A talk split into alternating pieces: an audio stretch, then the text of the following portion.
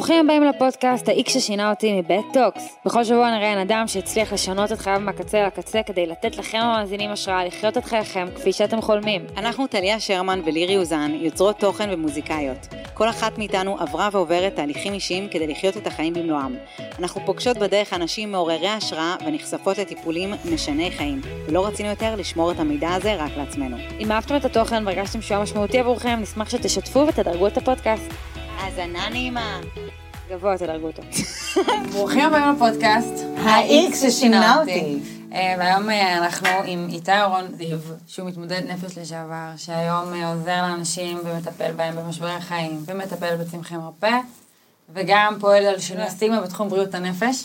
ואני מאוד מאוד מתרגשת שאתה פה באופן אישי, כי אתה באמת בן אדם שאני מאוד מעריכה, וגם עברתי איתך תהליכים שמאוד השפיעו עליי. וואלה, זה אני לא יודעת. כן, כן, אבל נשמע את זה. אוקיי, אוקיי, אנחנו נפתח את זה בהמשך. כן. חוסקת פה דברים. לא, אבל גם הייתי אצל איתי באיזה סשן, ואז באמת תולמו לי צמחים. וואו. כן, כן. וואו, אוקיי. כן, עם אבא, גם אבא שלה היה בשיחה, מאוד נחמד. וזהו, אז היום אנחנו באות לשמוע את הסיפור חיים שלך. אז איתי, אני אשמח שתספר לנו, תיקח אותנו רגע טיפה אחורה, לפני המשבר, מה קורה, איפה אתה, איך החיים שלך נראים, רגע שניכנס לעניינים והצופים שלנו ידעו מי אתה. כן, אחלה. אז באמת המשבר שאני מדבר עליו, הוא קרה בגיל שלושים ושתיים, עד אז החיים שלי נראו די רגילים, כאילו נורמטיביים, משפחה, גדלתי בכפר סבא, הייתי פעיל בתנועת נוער מאוד, שנת שירות, התגייסתי לצבא, ובצבא כבר עברתי כמה אירועים טראומטיים, הייתי קצין קרבי, עברתי כל... אירועי לחימה, אני כזה אפרט אותם בספר, לא, לא אכנס אליהם כרגע, אבל, אבל מה שבעיקר לא עשיתי אחרי כל אירוע כזה, זה לא דיברתי. הייתי בונקר רגיל מהבית, ובכלל מהחברה שלנו, כגבר, לא לדבר על דברים, לא לחשוף רגשות, לא לחשוף פגיעות. הרגשת שזה משהו שהעסיק אותך אחרי האירועים האלה? זאת אומרת, זה היה בתוכך? לא באופן מודע. אחרי האירועים, ממש לא יכולתי לדבר עליהם. כאילו, דיווחתי שהייתי, וכזה, ידעו איפה הייתי, ומה קרה, פרטים יבשים, אבל לא התחלתי לדבר על הרגש בכלל. ודי הדחקתי את זה, והייתי במה שהיום אני מבין שזה נקרא היפר תפקוד, שזה סוג של גם תגובת קרב, או תגובה לאירועים טראומטיים.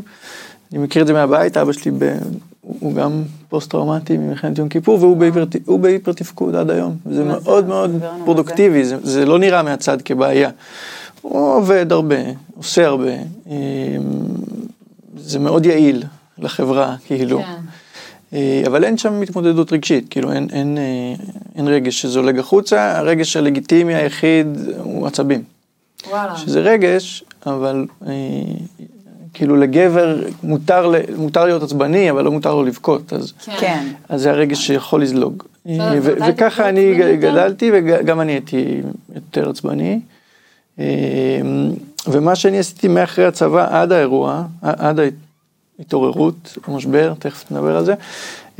זה הייתי עסוק מאוד בחיפוש רוחני, שלקח אותי לויפאסנה, למדיטציה, בעצם ויפאסנה זה ריטריט של מדיטציה, שהטכניקה הבסיסית שם זה להתבונן בגוף, מבפנים, פשוט לעבור עם התודעה ולסרוק את הגוף, להתחבר לתחושה של הגוף, ודרך זה קוראים כל מיני תהליכים נפשיים. נכון? השתיקה, בריטריט יש שתיקה כדי לאפשר לך להתכנס למדיטציה. אנחנו עושים ביחד ויפאסנה. עוד לא הייתה עשרה ימים, היום בדיוק דיברנו שיכול להיות שזה. אני הברכתי ביום השני. יותר מדי. אני עשיתי ארבעה ימים, וזה היה לי בינתיים כאילו, יחסית בסדר, הבנתי שאולי עשרה ימים, כאילו אתה באמת, יש שם איזה...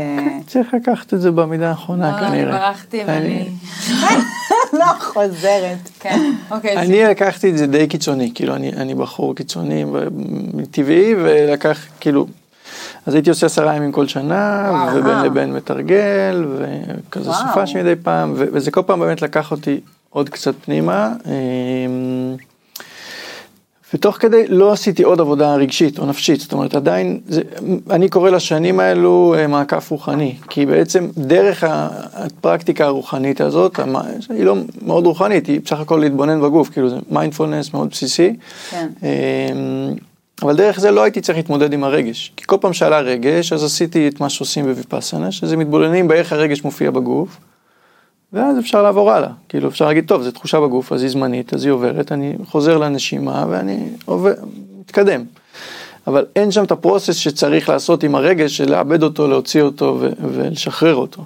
שזה למדתי רק אחרי לעשות. זה מעניין מה שאתה אומר, שבאמת הרבה פעמים אנשים נורא נתלים על המדיטציות, כאילו כפתרון כל ה... זה כלי טוב, אני חושב שהוא כלי טוב, שעד היום משמש אותי כשאני צריך, וכשיש לי הצפה רגשית, אני יכול תמיד לחזור למדיטציה ולהגיד, בסדר, בסוף זה תחושה בגוף, תתבונן בה והיא תעבור, כאילו, אבל זה עדיין, זה לא מספיק, זה כלי כאילו ש... זה רגל אחת, צריך עוד רגל שם. אבל בעצם ככה גם הגעתי למשבר. אז ב-אלפיים וארבע עשרה, זה כבר לפני שמונה שנים, הייתי בריטריט ארוך עוד פעם, שלושה ימים, שברקע יש את צוק איתן, ויש כזה הזקות שאנחנו שומעים בריטריט מדי פעם,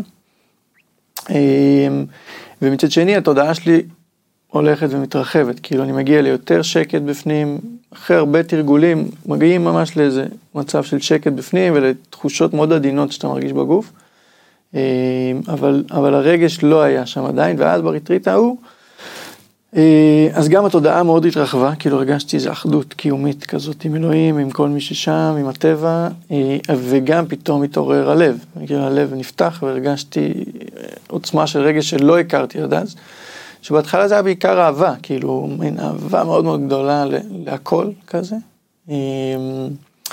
ומבחינתי זה היה הערה, וזהו, ואני רוצה להישאר שם, וזה מדהים, ובוא, בוא, כאילו... זה קרה כאילו פשוט מעצם ה... זה, היה לזה כזה, התקרבתי לזה גם בשנה לפני זה בריטריט, היה תחושות כבר חזקות יותר, ויותר שקט, ותודעה שטיפ... ואז שם זה קרה... הרבה יותר בפתאומיות, הרבה יותר חזק. בא לי רגע לשאול אותך, לפני שאנחנו כבר ממשיכים, אפילו לפני, בגלל שאמרת שאתה בן אדם שכאילו כל החיים גדל בבית, שהוא דווקא לא במקום הרוחני והרגשי, אז כאילו איך, לא יודעת, איך זה התקבל, איך בכלל הגעת למקום כזה? מה, מדיטציות וה... מדיטציות ויפאסנה, איך הגעת למצב שאתה אומר כזה, אני צריך בכלל משהו? כאילו, איך הגעת לזה? לא הגעתי לזה מהמקום הרגשי, כמו מה... חיפשתי איזה אמת, כאילו, חיפשתי להבין מה קורה בעולם.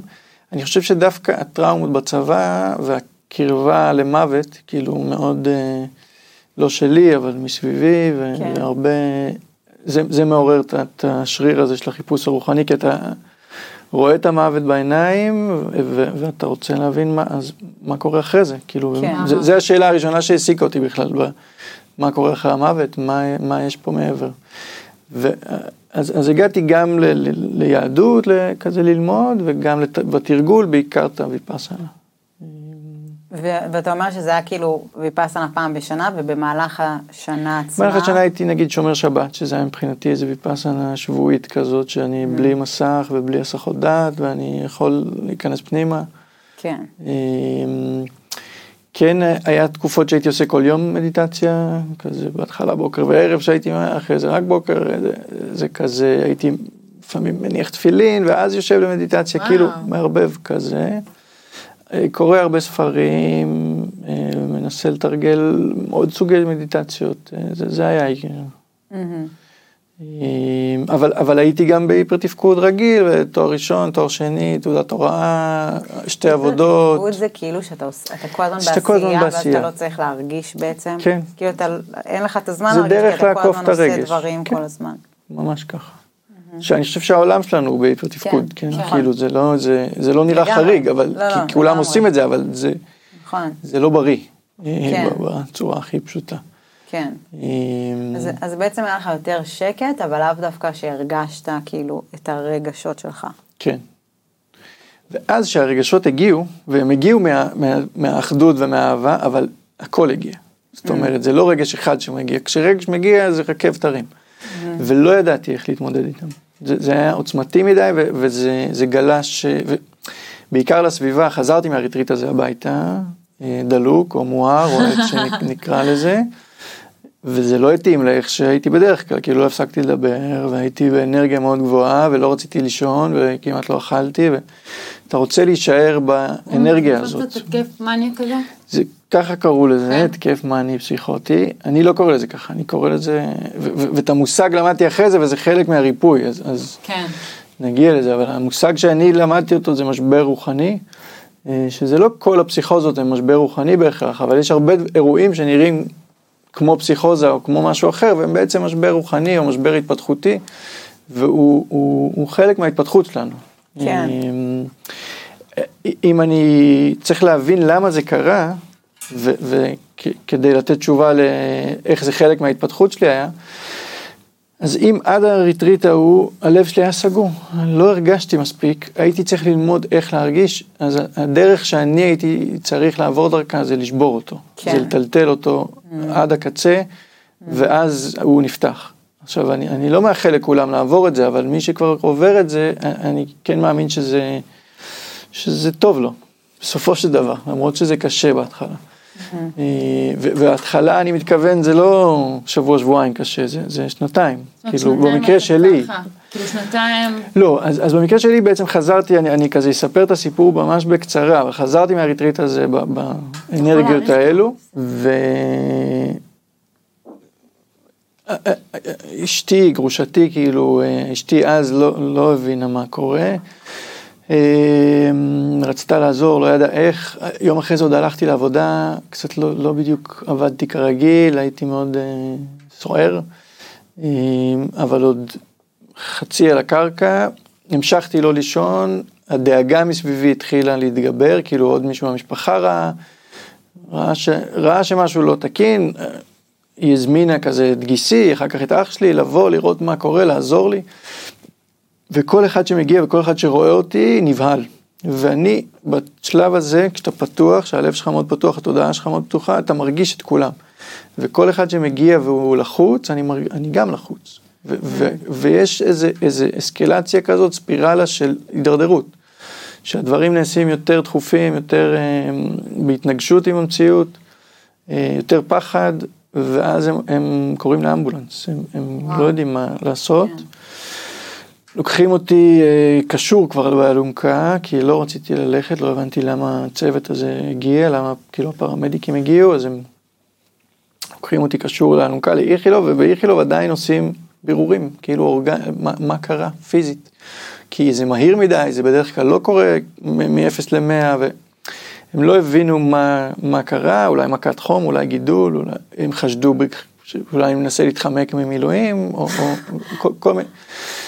ועשו בדיקות, ואחרי שלושה ימים במחלקה פנימית, שזה כאילו לא המקום, אז אומרים להם, אומרים למשפחה, טוב, תקחו אותו לבית חולים פסיכיאטרי, והם כבר אז מתחיל הבושה והסתרה, ואוקיי, אז שלא ידעו, אז המעגל שיודע ויכול להיות רלוונטי ולעזור, הוא כבר מראש קטן, ולוקחים אותי לכפר איזון, במקום לבית חולים, כדי שיוכלו לא לרשום את זה, אם אני כזה. אה, את מספרתה ממש דיבור במשפחה. כן, אני הבנתי אותו בדיעבד, אבל זה לא עבד, כי הגעתי לכפר איזון, הייתי עדיין באמצע ההתקף, מה שנקרא, או ההתעוררות, מה שאני קורא לזה, ולא הסכמתי לקחת כדורים, אני גם אף פעם לא אהבתי כדורים, אבל גם שם לא הבנתי למה אני צריך. בעיקר חשבתי שלכולם יש בעיה, ולא לי. אני עדיין... חושב ככה. אני קצת גם מסכימה, אבל בוא תמשיך. אם אני הייתי רואה אותך אז, כאילו הייתי פוגשת אותך ברחוב כזה, מה הייתה התנהלות? הייתי, הרגעתי מאוד, כאילו, קריזמטי או מפחיד, זה כבר תלוי ב... אבל מדבר הרבה תכנים רוחניים, וגם תכנים אישיים, ובעיקר בלי שום פילטר.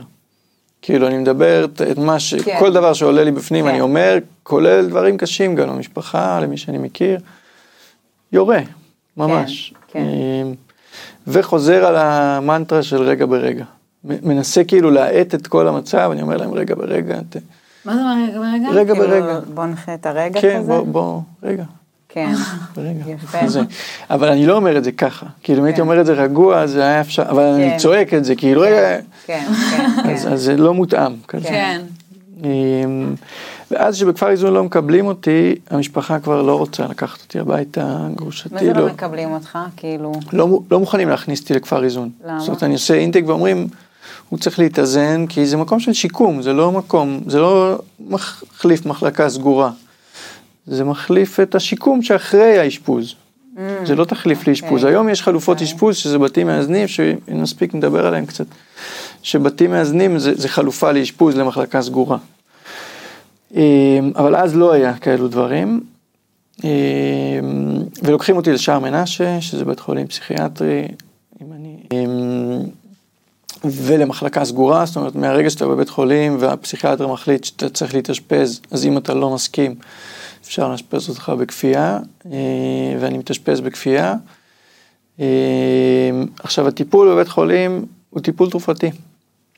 אין לה, לה ו, ו, ולזה אני רוצה לדבר, כאילו על הגישה הביולוגית הזאת שאומרת, הטיפול, יש לך, יש לך בעיה, אז כנראה יש לך חוסר איזון כימי במוח, נתקן, נתקן את החוסר איזון, נתקן לך את הבעיה. Mm-hmm. וזה גישה, זה גישה ביולוגית, זה ממש אסכולה שלמה בפסיכיאטריה, שהיא השתלטה גם על המערכת לימוד וגם על המערכת הטיפול, וזאת הגישה השולטת לאורך הרבה שנים, היום היא מתחילה כבר ל, ל, להתפייד, אבל הטיפול הוא טיפול תרופתי, וזה, וזה גם לא רק משיקולים ביולוגיים, אלא זה גם משיקול של משאבים, בסדר? הטיפול התרופתי הוא הכי זול. כן. טיפול אנושי הוא יקר, צריך אנשים שם. וטיפול תרופתי, אתה פשוט מחלק תרופות, אז יש לך ארבעים איש במחלקה, אתה יכול עם שתי אחיות לנהל משמרת לילה, כי אתה מרגיע את כולם מאוד מאוד מהר ובאגרסיביות עכשיו. אז אתה מגיע למחלקה הסגורה, ואני לא רוצה תרופות, כאילו אני לא... אני, אני עוד מרגיש שאני בכלל יש לי, באתי לעשות פה איזה שלום בעולם, וכאילו יש, כן. אתה מחובר לאלוהים, אתה מרגיש שיש לך משימות לעשות, ו... אתה לא רוצה שיחברו אותך עם תרופות, כן. ואז זה הופך להיות גם בכפייה, שמה זה אומר בפועל, שתופסים אותך בכוח, ונותנים לך זריקה, ושמים אותך בחדר בידוד, חדר קשירה. רגע, יש לי שאלה. כן. למה בעצם זאת הייתה המסקנה שזה מה שצריך? אתה, כאילו, את הטיפול הזה בכפייה, את האבחון הזה, שוב, פסיכיאטריה? הרעיון בפסיכיאטריה, שדי מהר מגיעים לאבחון, בסדר? יש די אס אם, כמה תסמינים, אני מבין את התסמינים שלך, אני נותן לזה שם, אבחון, נתנו לזה את השם, התקף פסיכוטימני, ואז התקף פסיכוטימני, יש איקס תרופות שצריך לקחת בשביל לטפל בו, אוקיי? ואז...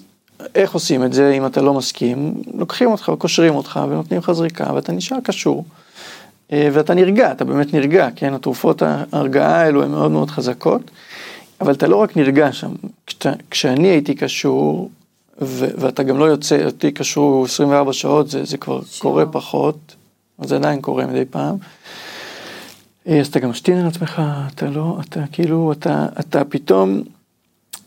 בתחתית השרשרת האנושית, כאילו, אתה תופס את כל הסטיגמה שהייתה לי בראש על בתי משוגעים, מה קורה שם, מי יהיה שם, אז היא מופעלת, זה סטיגמה עצמית. והערך העצמי שלך נעלם, כאילו, מתפוגג, ואתה אתה מובס, אתה קשור, ואתה...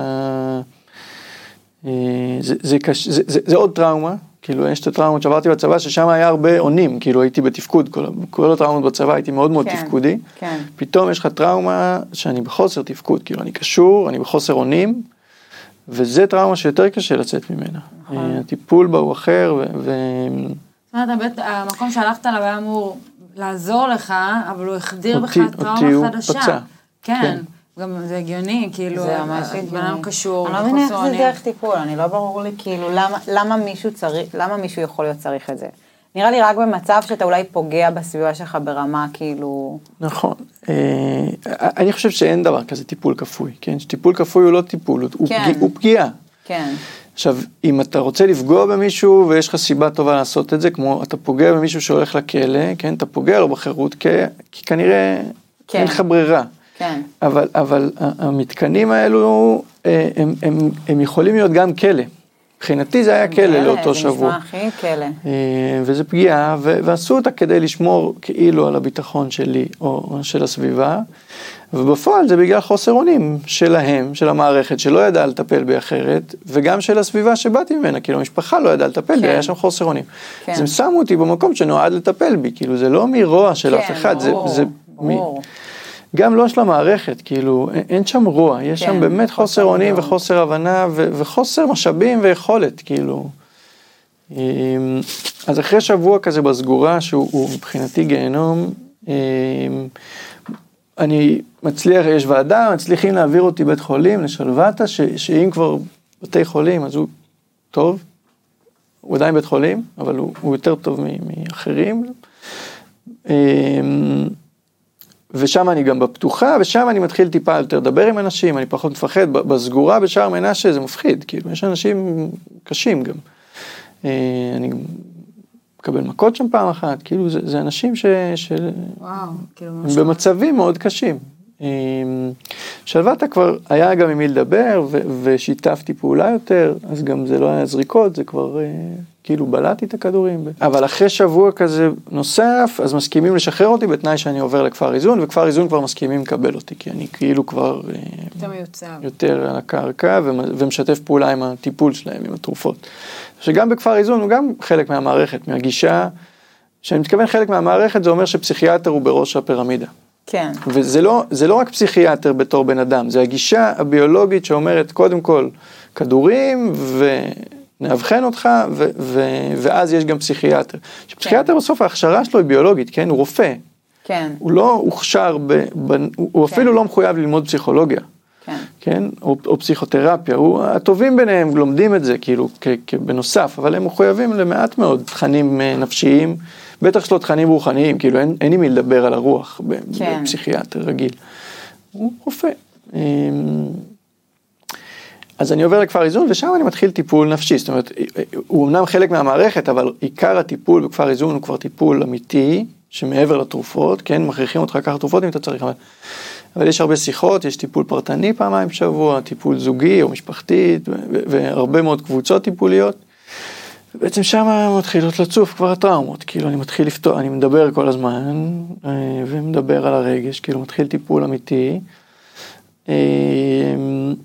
ו- ושם מתחיל המעבר להיות פוסט-טראומטי באופן השני. אם עד אז הייתי בהיפר-תפקוד, עד כל האירוע הזה, אז פתאום אני מתחיל להיות בתת-תפקוד, ואני בוכה יותר, ואני בחרדה, ואני נבהל מבומים, ואני... הריח שעשו שם על האש פעם אחת, אני זוכר, ו- והר...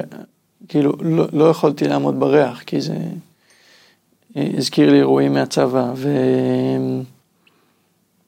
ושם יש הרבה טיפול, אבל זה, זה קשה, כאילו, תקופה אינטנסיבית, אני גם רוצה לצאת כל הזמן, כי מבחינתי זה איזה רצף של אשפוז כפוי, אשפוז, כפר איזון, ואני רוצה הביתה, כאילו, אני, אני לא רוצה להיות שם, ולוקח זמן עד שכזה מסכימים שאני אצא, הם, הם בסוף לא מסכימים, זאת אומרת, בסוף אני יוצא לפני הזמן, כאילו, אני יוצא אחרי שלושה חודשים, במקום אחרי חמישה, מבחינתם, ובגלל שאני מתעקש, ואז גם חותכים אותך, זאת אומרת, אם אתה יוצא אחרי חמישה, אין רצף טיפולי, אני לא יכול להמשיך עם המטפלים שהיו לי שם, אני לא ממשיך בקבוצת המשך, אני, אני בעצם מגיע הביתה ואני לבד. אני נשוי אז, אבל, אבל היא עובדת הרבה, מנסה להחזיק את הבית פיזית יותר, ואני על הספה כזה, לא, לא בהרבה תפקוד. פסיכיאטריה קוראת לזה דיכאון פוסט-פסיכוטי, אבל, אבל אם אני צריך להסביר את זה יותר פשוט, אחרי שאתה פוגש את אלוהים, ואתה באנרגיה הכי גבוהה שהכרתי בחיים, כל דבר מתחת לזה הוא, הוא, הוא נורא, הוא, הוא, הוא כאילו רקנות, ואתה מרגיש נטוש, שאלוהים נטש אותך, שהמשפחה נטשה אותך, ש, שהחברה נטשה אותך, כי החברה שמה אותך בכלא הזה, כן. והגדירה אותך בצורה מסוימת, ו- ו- ועד אז כאילו הרגשתי שאני חלק מהחברה, שאני חלק מהמיינסטרים, שאני... ומאז אני, אני בנתק מסוים. איך כאילו בכלל היה, אם מבחינתך התנגדת לכפייה וכל זה, ואז כאילו המשפחה שלך, זה, כאילו זה, היום זה, אתה מבין את זה, היום גם אנחנו איתם. מבינים, אבל... תראה, אני כאילו... מבין ואני סולח, ואני אני, אני רואה היום, את ה... אבל היום, אבל אז כעס, חוסר אמון, אני בקושי מתקשר עם המשפחה שלי. גם הבעיות בזוגיות התחילו שם, והתחלנו טיפול כבר בכפר זוגי, וזה נמשך כמה שנים של טיפולים זוגיים, אבל זה, זה לא צלח, כאילו המשבר הוא קשה, משבר אמון. אז אתה, אתה בעיקר מאוד לבד שם, ושזה חלק מהדיכאון, כאילו בדידות זה, זה מאיץ כל דיכאון, זה לפעמים הגורם, ובטח זה לא עוזר.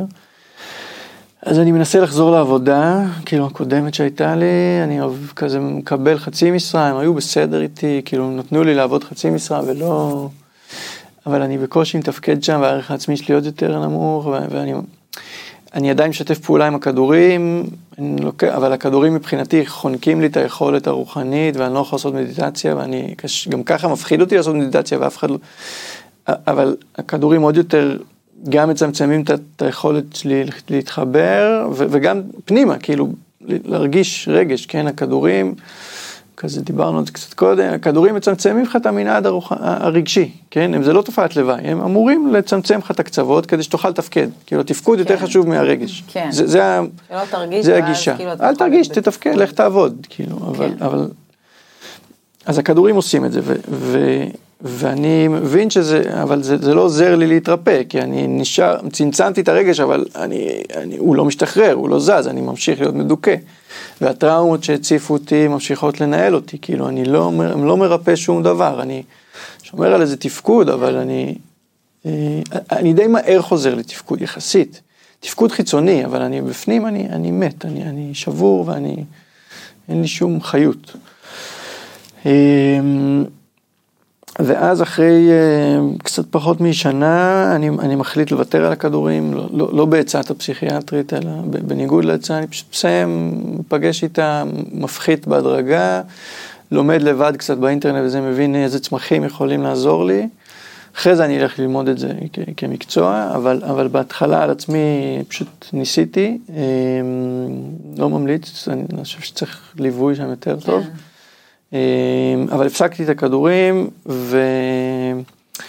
ונשארתי על הקרקע, כאילו לא, זה לא גלש לי שוב לשום כיוון, גם לא מאז, הכדורים עוזרים לך קצת לעלות, הצמחים עזרו לי קצת כזה לעלות מעל הקרקע, ישר מרוכז, וכל הזמן הייתי בטיפולים, החלפתי מטפלים, באיזשהו שלב הגעתי לטיפול, איזה טיפולים? האלטרנטיבי יותר, בהתחלה הייתי כזה פסיכולוג קליני רגיל, לא מאוד עזר, אה, לי.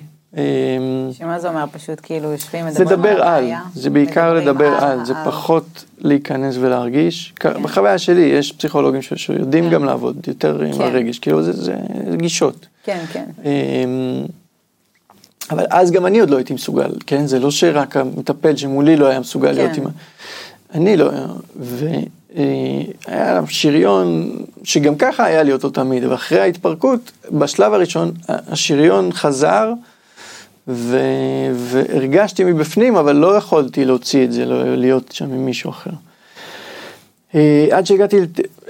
בהתחלה היה לי עוד מטפלת קצת יותר אלטרנטיבית, ואז הגעתי לטיפול שהוא כולל גם חומרים פסיכדליים, ששמה... המטרה היא דווקא להרחיב את המנעד הרגשי, כאילו mm-hmm. לפתוח את כל הלב, כדי שתוכל לעבוד עם החומרים שיש שם ו- ולשחרר אותם. שזה כאילו, כאילו... בניגוד למה, למה שאתה אמרת, של הכדורים הפסיכיאטריים, שכאילו מטשטשים את התסמינים, נכון. את, מצמצמים את התחושה, ודווקא כן. הטיפול הפסיכדלי כאילו מכניס מרחיב. אותך לתוך העמוק, לתוך בדיוק. שחלה של הרגש. כן, אבל אז אתה יכול לעבור לצד השני, כי, כי כן. עד שאתה לא מפחד ומוכן לפחד, כן. אתה, אתה, לא, אתה כן. כל הזמן תישאר בחרדה מהפחד, כאילו אתה... כן, נכון. ואם אתה מרגיש פחד ומשלים איתו, אז, אז אפשר להתקדם. זה כאילו מרגיש לי ש, שדיברת על שריון, כאילו אם תמיד הוא היה, כי ככה גם גדלת, ואז אחרי הטראומה הזאת של...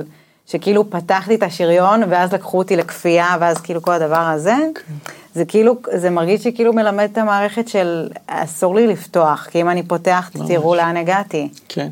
אז כאילו, זה עוד יותר גורם לחשוב על ה... טוב, אתה תרחיב לנו על העניין הזה עכשיו של mm-hmm. הטיפולים שעשית, אבל שלפעמים אולי באמת פשוט צריך את זה, כי לא כל אחד בא מאותה נקודת פתיחה. כאילו... כן. Okay. אני חושב שכל אחד באמת צריך משהו אחר, זאת אומרת, גם, לפעמים גם לעבור מכדורים לצמחים, מאפשר לך לפתוח מספיק, כדי שתוכל לעבוד, והטיפול שלך יהיה יותר אפקטיבי. לגמרי. לי אז הייתי כנראה צריך עוד יותר, עוד פעם משהו חזק, כאילו, ואני זוכר, הטיפול הראשון, אני לא הכרתי עד אז חומרים משנה תודעה בכלל, הייתי כזה די סחי, ו... טיפול הראשון היה, וזה בסטינג של אחד על אחד, כאילו מאוד בטוח, מישהו שאני גם כזה רואה כל שבוע, מדבר איתו ועושה את העבודה השוטפת, אבל אז פעם בכמה חודשים עושים כזה מסע, והפעם הראשונה שאני עושה מסע זה, זה עם אם די, והוא ממש צריך לתת לי בוסט, כאילו נותן מנה, מנה על טיפולית היא גדולה מראש, לא מרגיש כלום, ממש, אני כאילו אומר לה, מה, מה, מה נתת לי, כאילו בוא, תן, תן משהו, אני לא, נותן לי בוסט, וחצי שעה נותן לי עוד אחד, כאילו שלוש מנות, עד שאני מצליח להרגיש משהו, וגם אז אני לא מרגיש הרבה, מה שקורה במסע הראשון, הגוף מתחיל לרעוד, לפרוק, רעידות, פרקוסים, כן. קולים, מים, כן. זהה, כאילו, המזרון רטוב, ספוג, כאילו, אבל, אבל אני בעיקר רועד, ואני רואה תמונות, בתוכי אני רואה תמונות מהצבא, ומהקשירה, ו... ורועד, כאילו, זה, זה היה המסע הראשון וואו. שלי, לא היה הרבה רגש, וואו. הרבה, בכלל דיבור, לא היה, כאילו, כי רק לפרוק. אמורות אותך, אני חייבתי ששאר, תגיד שזה החזיר אותך לאהבה שהייתה לך, זה לא היה שם. לא, לא, לא זה דווקא הגיע אחר כך. כאילו אולי צריך קודם כל לפרוק משהו, שהגוף יתחיל לשחרר דברים לפני שהוא יוכל באמת להרגיש... כן, בטראומות אני חושב שזה העניין, כי זה באמת מה שלא עשיתי אף פעם, אחרי שום אירוע בצבא, לא פרקתי, כלום. אז הכל כאילו... כל הזמן בתפקוד ומוחזק וכזה... אז ככה התחיל להשתחרר, אבל הייתי צריך כמה כאלו, עם ה-אם די, כאילו ממש כמה סבבים כאלו, כמה סשנים, וכל פעם אני מרגיש יותר קל, ויותר קל לדבר על רגש, כאילו יש התקדמות, אבל היא איטית, היא, היא ממש נפרסה על, על יותר משנתיים, כן. כאילו. טוב, כאילו, בהשוואה לכל החיים, של כאילו לא עשית משהו כזה, כן. אז פתאום כאילו, אוקיי, זה יחסית לאט, מועץ, לאט, לאט. אבל, אבל זה לאט, זה כאילו תוך כדי את ה... ואז אני, אני כזה רוצה להתקדם, אני רוצה, אוקיי, הבנתי, הלאה. תן לי, רוצה לדבר איתו שוב. ואני, ואני מבקש לעבוד עם הפטריות בעצם. אתה מבקש את זה, כי מה הבנת על פטריות? כי אם הבנתי, קראתי גם את כל מה שאפשר לקרוא בערך, אז הבנתי שהאמדי מטפל בפוסט-טראומה, אבל לי גם היה דיכאון, וכאילו, רציתי לטפל גם בדיכאון, הבנתי שהפטריות יותר טובות לזה. שפטריות ופסיכוזה זה בדרך כלל לא הולך טוב ביחד, כאילו רוב האנשים שהיה להם פסיכוזה לא ייתנו להם מהר פטריות, אבל בסוף אני כן מגיע לזה, אבל ברגע שאני, שהפטריות מתחילות, אני שוב משתגע מבחינתי, כאילו אני עוד פעם נפתח לי הכל, ואני מרגיש בעולם האמת, ואני גם מפחד שאני עוד פעם, נכנסתי לעוד סיבוב כזה, כאילו... ואני מתהפך על זה שמלווה אותי, מה נתת לי, ומה, והוא מסכן, כאילו, הוא שם, והוא מאוד יציב וזה, אבל אני, קשה, אני מניח, ו...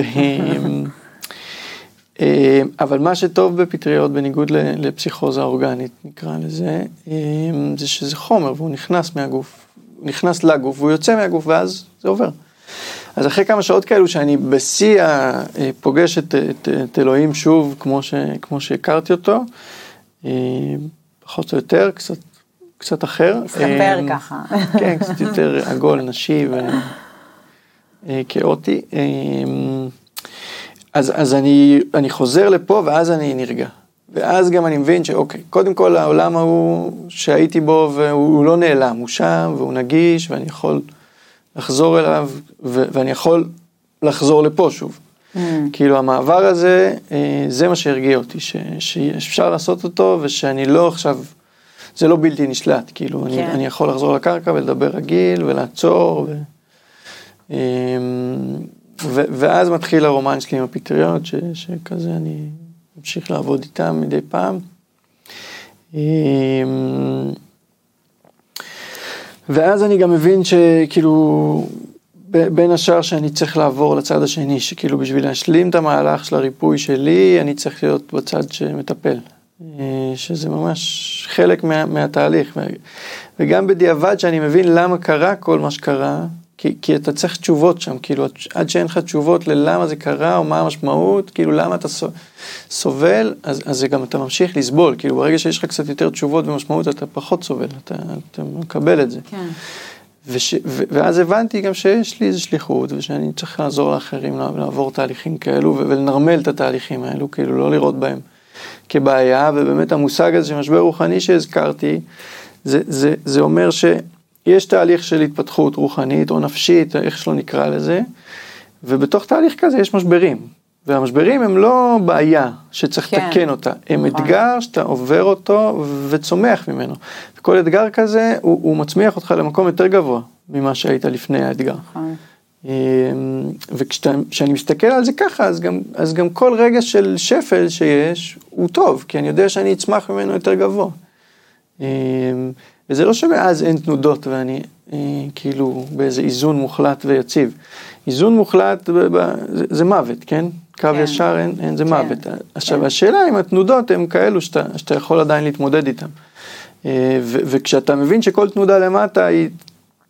התשובה שלה זה בסוף תנודה למעלה, אז, אז אין לך בעיה עם אף אחת מהתנודות. כן, נראה לי לכולם, כאילו יש תנודות, זה כן. ככה זה. כאילו מעניין אותי, מה היית היום מציע נגיד לבן אדם ש... או למשפחה, שבאמת איזה בן משפחה שלהם עובר משבר כזה שמאבד, מתנהג בצורה קיצונית, שהם כבר לא מזהים אותו, איך, מה, מה הדבר הנכון, איך לעזור לו? זה, זה שאלה מעולה, כי אני חושב שהרבה מה... מצבי קצה, א', יכולנו למנוע אותם, אם המשפחות והחברה היו מודעים למה צריך לעשות שם ואיך לעשות את זה, והחלק העיקרי שם זה, זה להירגע, כי כשאנחנו נתקלים במערכת הפסיכיאטרית ובגישה הרגילה, אנחנו קודם כל נבלים, כי הם מספרים לנו איזשהו סיפור שיש פה בעיה מאוד מאוד קשה, וצריך כן. אמצעים מאוד מאוד קשים בשביל לפתור אותה, ושיש פה מחלה לכל החיים, וסיפורים מפחידים, אבל הם סיפורים. כי בסוף יש מצב, וכל פעם יש מצב, ומול מצב אפשר להכיל. אז מישהו נסער, בסדר, יהיה איתך, אתה נסער, אוקיי, יעבור לך. אם אני מחזיק את האמונה שזה עובר, כן. אז אני לא כזה בסטרס מהדבר, אה. ואני יכול לתת לזה לקרות, כאילו, ו- ולאנשים להיות במצבים. אה. עכשיו, היום העולם הטיפול השתנה די, די הרבה, זאת אומרת, זה תהליך שקורה מהר, ולשמחתנו, ובעצם חלק, איך שאני עברתי לעולם הטיפול, זה גם הלכתי ללמוד צמחי מרפא כדי להבין איך להחליף כדורים בצמחים, אבל גם הלכתי למקום שנקרא בית סוטריה, זה הבית המאזן הראשון ש- שקיימו, בית מאזן זה בעצם חלופה לאשפוז פסיכיאטרי, זה ממש תחליף למחלקה סגורה, בטח של הפתוחה, וזה מקום שבאים אליו במצבי קצה, כאילו במצב כזה כמו שאני הייתי, היום היו יכולים להביא אותי לבית מאזן, ו- וכשאני התחלתי לעבוד בזה, היה אחד כזה בארץ, והוא הראשון, והוא פרץ דרך. היום יש כמעט שבע עשרה כאלו בתים, ו- ואני חושב שבאיזשהו שלב, רוב המיטות אשפוז, או רוב המקומות יהיו כאלו. זה, זה ייקח קצת זמן, אבל זה, זה, זה הולך די מהר. ובבית המאזן, הטיפול הוא טיפול אנושי. זאת אומרת, זה לא שאין תרופות בהכרח. יכול להיות תרופות, בהתאם למצב, הם לא יהיו חובה, והם לא יהיו תנאי לזה שאתה שם. התנאי לזה שאתה שם הוא זה שאתה בוחר להיות שם. אין שם טיפול בכפייה. כי, כי אמרנו, טיפול בכפייה הוא פגיעה, הוא לא טיפול. ו, ושם יש טיפול אמיתי, והמענה הוא מענה אנושי. הטיפול הוא טיפול אנושי, שזה אומר שיש כל הזמן מלווים, כל הזמן יש אה, מישהו שאפשר לדבר איתו, אה, ויש גם פסיכולוג או עובד סוציאלי, ויש גם פסיכיאטר, ויש מפגש שנקרא דיאלוג פתוח, שזה גם שיטה ש, שהיא... שיטה חדשה שהביאו לארץ, שגם גם אותה למדתי פה השנה, ו, ו, וזו גישה שגם תופסת תאוצה, שדיאלוג פתוח, יש אותו גם בתוך בית מאזן, ויש אותו גם באשפוז בית, שזה גם דבר שקורה היום, שלא קרה פעם, והגישה בגדול של דיאלוג פתוח, אני כזה, הרגל אחת, זה אומר, קודם כל אנחנו באים אליך, במקום שאתה בא אלינו, אנחנו באים, ולא רק למי שחווה את האתגר, אלא לכל הרשת שלה. החברתית שלו, ואם זה המשפחה, או, או מה שהוא בוחר בעצם, ובוחרים את זה ביחד, ו, וכולם בבעיה, זאת אומרת, כשהוא עובר איזה משבר, הרשת עוברת משבר ביחד איתו, וזה נכון, כאילו זה נכון. משבר הוא אף פעם לא לבד, נכון. הוא גם תמו, תמיד מול אנשים, כאילו. נכון. ואז הרעיון הוא להיות עם כל הרשת, ופשוט להיות איתם בזמן המשבר, בלי שאני, בלי שהגישה אומרת, אני יודע איך לתקן את המשבר, אני יודע מה לעשות איתכם, אלא אנחנו באים, ואנחנו קודם כל איתכם, ואז אנחנו מבינים ביחד מה, מה לעשות שם. ואנחנו מרגיעים את המצב, ו- ויש את המושג הכי בסיסי בכל הטיפולים, בכל, של נוכחות אוהבת. ו- וזה, וזה שתי מילים מאוד, מאוד עוצמתיות, נוכחות אוהבת. נוכחות זה כבר משהו שהוא לא מובן מאליו. היום לא כולם מצליחים להיות נוכחים, לא עם עצמם ולא עם אחרים. אנחנו בהרבה מאוד הסחות דעת. ולהיות בנוכחות אמיתית שם, ואוהבים, זה, זה מספיק בשביל לרפא את רוב הדברים. גם אם זה לוקח זמן לרפא, אבל, אבל כל פעם לחזור לנוכחות אוהבת, בטיפול, בליווי, זה, זה הדרך לצאת מהמשבר. שזה כאילו הפוך מה, מה, יש לך בעיה, בוא ניקח אותך, נסדר אותך, ואז נחזיר אותך. נשאר אותך לבד. בעצם משהו שפה כולנו, ואנחנו כולנו בדבר הזה. כן. וגם השיטות האלה, הם גם מלוות עם רופאים ופסיכולוגים וכאלה? כן, רופאים זה בשביל להרגיע חרדה, בעיקר, כן. של כולם, כן? אבל בסוף, כשזה בעיה נפשית, בואו, רופאים, הם, הם, היום ההכשרה שלהם היא מאוד uh, טכנית, כאילו הם לומדים את הגוף, מפרקים את הגוף לפרטי כן. פרטים ומכירים כן. את החלקים, בסדר, יש לזה הרבה... יתרונות, ועושים עם רפואה מערבית דברים טובים. כשמגיעים לנפש, אנחנו צריכים לא להיות טכנאים, אנחנו צריכים לראות את התמונה הכי גדולה. והתמונה הגדולה זה הבן אדם, כולל ההיסטוריה שלו, וכולל האמונות שלו, וכולל כל הקשרים החברתיים שלו, וכולל התחושת משמעות שיש לו בחיים. זו תמונה מאוד מאוד רחבה, שרופא בעשר דקות, הוא לא, או בזמן שיש לו, כן, רופאים הם משאב מוגבל בזמן. אז הוא, הוא אף פעם לא יכול לראות תמונה שלמה. ואנחנו צריכים שם אנשי טיפול עם לב גדול, לא, לא עם הבנה טכנית גופנית. למה אתה צמחי מרפא? מה היתרון שלהם, כמו שאתה רואה אותו באמת על הכדורים הפסיכיאטרים? כי זה גם איזשהו חומר כימי שאני מכניסה לגוף שלי. א', עם הכדורים הם באים, הם באים גם לצמצם לך את המנעד הרגשי, כאילו לאפשר תפקוד ו... איך אני אסביר את זה? כאילו... הכדורים הם, הם מדכאים, הם מדכאים את, ה, את הרגש, אוקיי? הם מנמיכים אותו כדי שתתפקד. לא, ו... כן. עכשיו, אנחנו לפעמים, הרגש הוא באמת יותר מדי ואנחנו צריכים שם עזרה, אבל הצמחים פועלים יותר עם הרגש ולא מדכאים אותו, אוקיי? אם עכשיו את עוברת אבל, בסדר? אני לא uh, צריך לרומם אותך בהכרח, באבל, אני צריך לתת לך להתאבל ולתמוך בך עם הצמחים לפעמים. אבל, אבל הרעיון הוא לא לדכא את האבל ולהכניס אותו פנימה ו, וכאילו, אלא לתמוך בך עכשיו. הצמח, אם הכדורים עושים איזושהי מניפולציה על המוח, חוסמים את הקולטנים כדי שהסרטונין או דופמין יישאר יותר זמן, זה, זה הנוגדי דיכאון הקלאסיים, כן? יש הרבה סוגים, אבל בדוגמה הזאת, הכדורים בעצם... משאירים את הסרטונין במוח יותר זמן פעיל, אבל הם לא משפיעים מעבר לזה. עכשיו, הצמחים יכולים לתת לך את החומרי גלם לסרטונין ולדופמין, כאילו יש שם חומרי גלם שהגוף יודע לייצר איתם סרטונין דופמין, אבל עדיין התפקיד העיקרי הוא שלך. את צריכה ללכת ולעשות משהו שעושה לך טוב כדי לייצר לעצמך את הסרטונין דופמין. ואני חושב שהרבה מהבעיה, וזה לא בהכרח עניין של כדורים וצמחים, לפעמים צריך להשתמש בכדורים כי הם פועלים יותר מהר נקודתית, ולפעמים זה צמחים. השימוש בחומרים, בין אם הם טבעיים או סינתטיים, צריך פשוט להבין שהוא חלק מהדבר ולא להסתמך עליו כערוץ טיפול מרכזי. אם הכדורים או הצמחים תומכים בטיפול או תומכים בעבודה הפנימית שאת עושה באותו זמן, אז תשתמשי בהם. אם הם מדכאים אותה, מעכבים אותה, אז אל תשתמשי בהם. ובדוגמה של דלקת, כן? ברפואה טבעית, כשיש דלקת, דלקת היא תגובה לאיזושהי זיהום, איזושהי פתוגן, משהו שקורה בגוף, הגוף מנסה להתגבר עליו בעזרת הדלקת.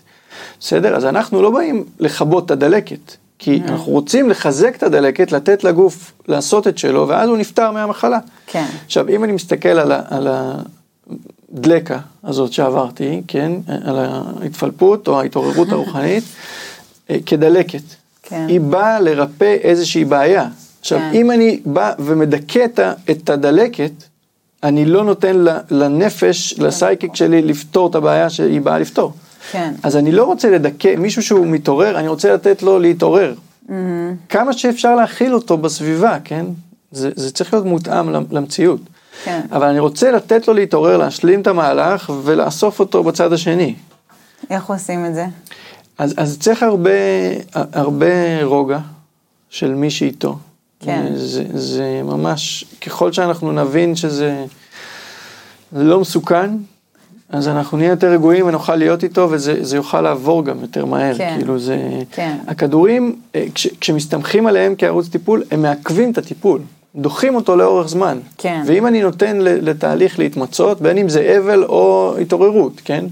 אני נותן לו למצות את התהליך הטבעי שהנפש עושה, אז היא עוברת לבד, כן? עכשיו כן, יש, יש עזרה ראשונה שצריך להחזיק, כאילו כש, כש, אם אנחנו מדברים על ההתעוררויות, צריך לדאוג שישנים ואוכלים, בסדר? לשמור על הגוף שם, כאילו זה, זה דברים מאוד uh, common sense. אם אתה שומר שם על הגוף, שאתה אוכל וישן, אז ההתעוררות היא מוכלת. כן. עכשיו, אם בן אדם נגיד עכשיו באבל, לדוגמה, אז, אז uh, כאילו סתם מעניין אותי מה בעצם ה... כאילו אם הוא באבל, אז פשוט אז הוא יכול להיות רגע... באבל, ואז כן. גם אז, לקבל אז לא נגיד את התמיכה. אז לא לצפות ממנו לתפקוד. כן. ולתת לו את הזמן להתאבל כאילו ולבכות ולפרק את זה. כאילו הסביבה שלו, זה מה שזה, או הסביבה, או משהו מקיף את עצמו, או הטיפול שהוא הולך אליו. אז למה בעצם צריך נגיד גם, מה נגיד צמח יעזור, בטיפול יותר עם הצמחים יעזור ברגע הזה, אם פשוט אנחנו אומרים, אולי פשוט ניתן לזה להיות. אז... אז... אנחנו מדברים בעצם על דיכאון, כן, נקרא לזה בשם, שאני לא תמיד קורא לזה ככה, אבל זה יהיה יותר קל. בדיכאון יש איזו תחתית שאתה צריך לגרד, וממנה אפשר לעלות. צריך לתת, בשלב אחד, לתת לך ליפול עד התחתית, ושיהיה איזה זיק של חיים שרוצה כבר לעלות. ברגע שיש את הזיק הזה, שם הצמחים יכולים מאוד לעזור לך להתרומם. עכשיו, כי כן, יש איזה מעגל כזה בדיכאון, שאתה מיואש, ושום דבר שאתה חושב שתעשה לא, אתה לא חושב שהוא יעזור לך, ואז אתה לא עושה שום דבר, ואתה נשאר בדבר הזה. עכשיו, לפעמים הצמחים, ושם גם זה יכול להיות כדורים, אם זה נקודתי ולזמן קצר, יכולים לעזור לך להתרומם רגע, ולעשות משהו שיגרום לך להרגיש טוב, ואז אתה ממשיך לעשות את המשהו הזה, ואתה מרגיש טוב מהמשהו שעשית. כן. ובין אם זה טיפול, או ערך עצמי דרך לעבוד, או לייצר קשרים חזרה, כן. כאילו... כאילו זה בעצם תומך בתהליך שגם ככה בעצם כן. קורה ואתה מייצר. כן. תשאל אותך עוד משהו, אם די ופטריות זה סמים שהיום כאילו הקהל הרחב צורך כזה למסיבות, כן, למסיבות, לבילויים. עכשיו, מה ההבדל בין לקחת את זה עכשיו במסיבה עם חברים, לבין באמת לבוא איזשהו תהליך שיוכל להביא אותי למקום אחר בחיים? כן. אני אישית לא כך עושה דברים כאלו במסיבות, נראה לי מפחיד מאוד, כאילו בעיקר בגלל מה שאני חוויתי עם הדברים האלו. שאולי אנשים חוו כבר דברים כאלה. גם יש אנשים שחווים במסיבות את הפלפות האלה, בגלל השימוש בחומרים. כי הלב נפתח ואתה לא יודע מה יצא. כן. אז לי יש, אני לא נגד שהשתמשו בזה במסיבות, נראה לי מי שיכול ליהנות מזה שיהנה, נשמע לי אחלה, וזה בטח שער להתפתחות גם יכול להיות. אבל כשעושים את זה, בוא נגיד, עם הפנים החוצה, והכי פשוט, שאתה עושה את זה ופותח עיניים, אתה בחוץ, והתודעה שלך עסוקה בחוץ, וזה יכול להיות נחמד, זה יכול להיות כיף, ואחלה. כן. אתה רוצה לקחת את זה פנימה? תעצום עיניים. תכנס עם זה פנימה. כאילו, זה, זה, כן. זה יכול להיות גם וגם, כן, תעשה שעה ככה, שעה ככה, אבל, אבל לצורך העניין, אני מוצא שאם אתה רוצה לעשות איתם עבודה, פנימית, אז צריך לקחת את זה בסטינג הנכון. ההבדל בין, בין שימוש שהוא גם מסוכן, ואנחנו רואים, גם בכפר איזון, מי שהיה איתי בכפר איזון, הרבה מהם השתמשו בחומרים בצורה לא טובה, ואז הם הגיעו למצבי קצה. עכשיו, למה זה קורה? כי נפתחת האפשרות לחוות טראומה, או, או הרגישות שלך מאוד גבוהה, ולפעמים אנשים משחזרים טראומות, דרך סיטואציות חברתיות, או דרך משהו שקורה במסיבות האלו. עכשיו, מה שמדברים עליו, אולי כבר דיברתם על זה פה באיזה פרק, זה הסט והסטינג. סט וסטינג של שימוש בחומרים משנה תודעה, הכוונה בסט זה המיינדסט, כאילו עם מה אתה מכוון לעשות. אם אתה בא ליהנות ואתה חושב שאתה רק תהנה וזה בא רק ל... וזה בסוף לא, אז אתה באיזה דיסוננס וזה יכול להיות בעייתי, כאילו.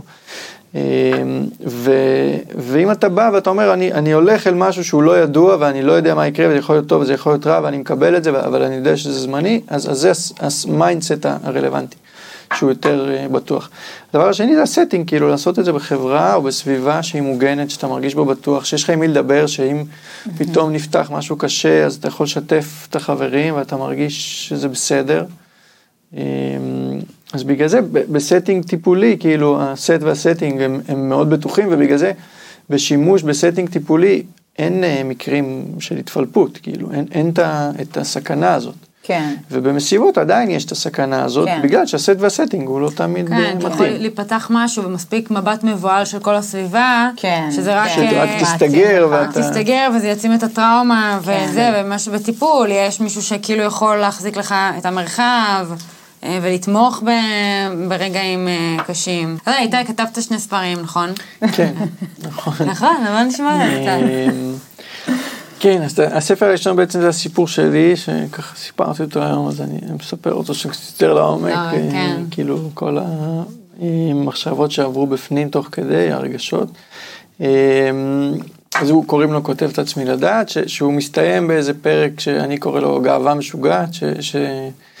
כזו התפיסה הטיפולית שלי, שאנחנו צריכים להיות גאים באתגרים שאנחנו עוברים, שזה צריך יכולת בשביל לעבור אתגרים נפשיים כאלו מורכבים, ו... ושזה טוב שאנחנו עוברים אותם ומתפתחים עם זה. אחרי הספר הזה התחילו להגיע אליי הרבה מאוד סיפורים, גם לקליניקה וגם בתור כזה אקטיביסט בתחום. ובעצם החלטתי להוציא עוד ספר עם עוד עשרה אנשים, שכל אחד מהם גם בשם הלב וכזה יוצא מהארון הנפשי, ומספר את הסיפור שלו, וכל פרק שם זה סיפור של מישהו אחד, על מהרקע עד המשבר הנפשי שלו, ואיך, מה עזר לו, ומה לא עזר לו בלצאת ממנו, ובאמת הרבה סיפורים, כאילו לא כולם גם בגישה שלי, יש כאלו שכן הכדורים עזרו להם, והם בעד הכדורים, יש, כל אחד עזר לו משהו אחר. זה מה שנתת גם לזה מקום. כן, אני חושב שיש מקום לכל הגישות, כאילו... למרות שלי יש גישה מאוד ברורה. לא כמה כולם, אבל שלי הכי טוב. אני חושב שזה גם לא עניין של הכי טוב פר הגדרה. בשביל, בשבילי. גם בשבילי בטוח, אבל גם בשביל כל אחד והזמן שלו. כאילו יש כאלה שבזמן שהם צריכים את הכדורים לתפקד, ורגע לחזור לאסוף את עצמם, וכאילו לעשות משהו גם. זה תלוי באיזה גיל, באיזה מצב אתה עובר את המשבר, כאילו, כל כך הרבה דברים. אז הספר השני, שקוראים לו יוצאים לאור, יש אותו בחנויות גם, עם זה. אז הוא מסתיים בשלושה מאמרים מקצועיים של אנשים כאילו מהתחום, אחת מהם היא, היא גם, יש לה פרק עליה כסיפור אישי, אבל היא גם כתבה את הפרק של, לילה חבר כתבה את הפרק של, של דיאלוג פתוח, בעצם היא חלק מהשלישייה שהביאו את השיטה הזאת לישראל,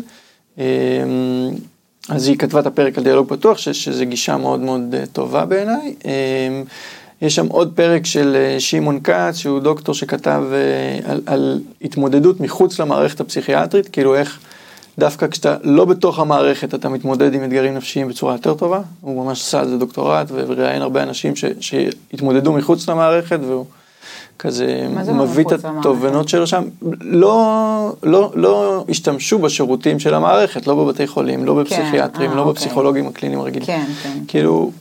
מצאו דרכם כזה מחוץ לזה, ומה עזר להם שם, ויש כמה מאפיינים למה עוזר לך שם, כולל משמעות רוחנית וכזה. והפרק, המאמר השלישי שם, האחרון, זה הפרק על הבתים המאזנים, שכתב אותו פסח ליכטנברג, שהוא הקים את הבית המאזן הראשון. וואו, וואו. אז כזה, זה גם ספר למטפלים, שלא מכירים עדיין את כל הגישות האלו, וכזה. זהו, והיום אני עובד על ספר שלישי, שזה על הליווי ממש, על איך לעשות את הליווי בתוך הבית המאזן, או בתוך המשפחה, או כאילו איך להיות במצב קצה מול מישהו שנמצא במצב קצה. יש לי שאלה אליך, כאילו אני חושב שעברנו כזה את הזה, כאילו את כל החיים שלך כזה, ואז הגענו זה שהגעת לטיפולים של ה-אם די ושל הפטריות, ושנייה אחר כך קפצנו זה שזה כבר מטפל, והספרים, כאילו מה קרה בעצם בדרך הזאת, כאילו אתה אומר זה עזר, גם התחלת להגיד שזה, עם ה-אם די כזה לאט לאט דברים יפתחו, ואז רצית אפילו עוד יותר, הגענו לפטריות. זהו, שאני לא רואה את זה, כי הקפיצה שם זה יותר, אני קורא לזה אינטגרציה, כי זה לא איזה משהו חדש, זאת אומרת, לפני זה הייתי איש חינוך, ועשיתי מדיטציה הרבה שנים, וכאילו, את כל הדברים שעשיתי קודם, אני עושה אותם גם היום בתור מטפל, כן, כאילו, בלדעת לדבר עם אנשים, ולדעת לעשות את העבודה הפנימית שלי, ולעזור לאנשים אחרים לעשות את העבודה הפנימית שלהם, וכן. אז, אז הדברים כאילו שאני אוסף, שאספתי כל החיים, הם איתי כשאני מטפל. כן. עכשיו המעבר הוא לא כזה מהיר, הוא כן נפרס על כמה שנים, המעבר הזה. כמה שנים זה הרבה זמן. כן, אבל, אבל כן, אני חושב שהידע הכי רלוונטי זה הידע מניסיון. ואותו אני מביא כאילו לקליניקה. כן, אני כאילו שואלת על, ה, על התקופה הזאת שלה, שאמרת שהתחלת להרגיש, mm-hmm. אז כאילו, לא יודעת, רציתי לשמוע עוד על זה.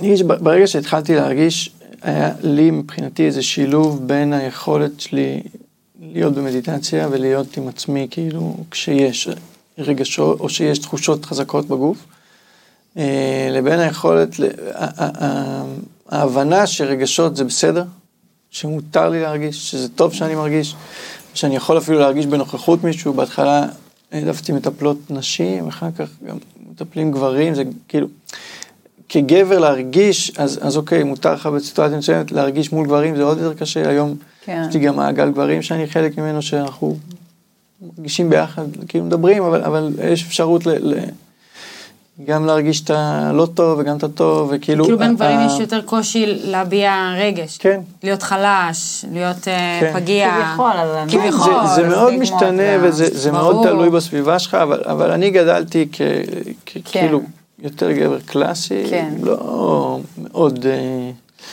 אבל... אז, אז מה שהשתנה מאז מבחינתי זה היכולת שלי גם להרגיש ולהיות בקשר תוך כדי שאני מרגיש, שזה, שזה עדיין משהו שאני לומד לעשות, כן? זה, כאילו, אני לא, אני, אני מרגיש כאילו אני קצת מאגר שם, כאילו אני עם איזה מבטא, עם איזה שפה זרה שאני, כאילו, זה לא הטבעי שלי, להיות בקשר ולהיות, ולהרגיש בתוך קשר, ו, אבל, אבל זה הלימוד שלי היום, ו, ואני כזה עושה, עושה את הדרך שם. ואני חושב שזה גם חלק מ...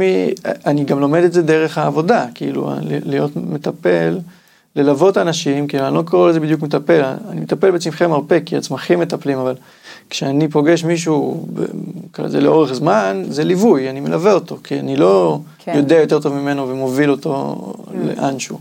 אנחנו הולכים ביחד, ובסך הכל נותן לו להרגיש בנוכחות עוד מישהו, ומכוון אותו להרגיש, וכאילו עוד עיניים שאיתו בפנים. שזה אמרנו שזה אולי כל מה שבן אדם צריך. ככה אני מקווה, כאילו אני רואה שזה הרבה, לא יודע אם זה כל מה שהוא צריך, אבל זה מספיק. וואו, אני מרותקת. איתי, אני רוצה להגיד לך מלא תודה שבאת, ושזה ממש היה לי מעורר השראה להקשיב, וגם לשמוע על דברים שבכלל... לא הכרתי על אופן טיפול באנשים שמוגדרים כפגועי נפש, והגישות האחרות, והתהליך שאתה עברת, שאני מאמינה שבי מעורר השראה, ומאמינה שבהמון המון אנשים, ואני פשוט ממש ממש מודה לך. תודה. כאילו מרגישתי שאולי מה זה פגועי נפש, גם התחלנו את זה כאילו פגועי נפש זה המילה האחרונה שאני אשתמש בה, כאילו פתאום חושבת את זה, כן, בגלל לי קשה להגיד את זה גם בהתחלה, כאילו ראית אני כזה לא, אז יש מתמודדים שזה השפה היום, אני מבחינתי המילה זה גדול נפש, כי כאילו הנפש זה גדולה מספיק בשביל שהוא יכול להתבלבל בה, נכון זה נכון, בגלל זה אפילו אחר כשהצגתי היה לי קשה להגיד את זה, כי כאילו אני באמת, נכון זה איזושהי כן, עכשיו נראה לי אנחנו גם מבינות יותר, אני גם כאילו, התחלנו מה לפני המשבר, כאילו מרגיש לי כזה, אוקיי, אבל כולנו יש לנו משברים, כאילו מרגיש לי שמה שאתה מספר, זה לא רחוק מהרבה אנשים שאני מכירה, כאילו, לא, הסיפור שלך, הסיפור שלך הוא כאילו זה, אבל לא יודעת, כולנו מתמודדים עם דברים, וכאילו... חייבת להיות בחמלה, אנשים שבדיכאון, ואין להם חמלה עצמית לדיכאון שלהם, וקוראים לעצמם עצלנים, ואז פתאום להבין שרגע, הדיכאון הזה בא ללמד אותנו משהו, ואפשר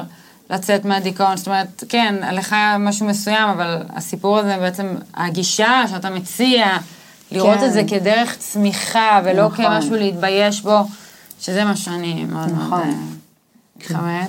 אני חושב שגם ככל שנוריד הבושה וההסתרה סביב כל האתגרים האלו, זה לא רק, זה ממש עוד, יש את האתגר עצמו, אם זה דיכאון או לא משנה מה, ואז עליו יש עוד שכבה של בושה והסתרה, ואותה לפחות אפשר להוריד די מהר, כאילו, לא מהר, אבל זה תפקיד כבר חברתי להוריד אותה, זה לא רק התפקיד של בן אדם שעובר את המשבר, אם לא נסתיר ולא נתבייש, יהיה יותר קל לדברים להיפתח, וגם נוכל לקבל יותר תמיכה, כי ברגע שאנחנו מסתירים, אז אנחנו לא במגע עם כל האנשים שיכולים לעזור לנו, בעצם נגלה אם כולנו נדבר על זה בצורה חופשית, נגלה שכולם עוברים דברים. נכון. ובכל משפחה יש מצבי קצה, וכולם עוברים משהו. ואז אם אין תבושה, אז, אז, אז יש הרבה יותר קל להיעזר, כי הוא עזר לו ככה, והוא עזר לו ככה, ועצם זה שאני יכול לדבר על זה חופשי, זה כבר חלק מהריפוי. ממש. אז, אז תודה שאתם עושות גם את הפודקאסט הזה. תודה שבאת ושיתפת. זה היה עוד פודקאסט מבית טוקס, טי או קיי זד נקודה סי או נקודה איי אל. דרגו אותנו בספוטיפיי ובאפל פודקאסט ולחצו על כפתור המעקב כדי לקבל התראות על פרקים חדשים.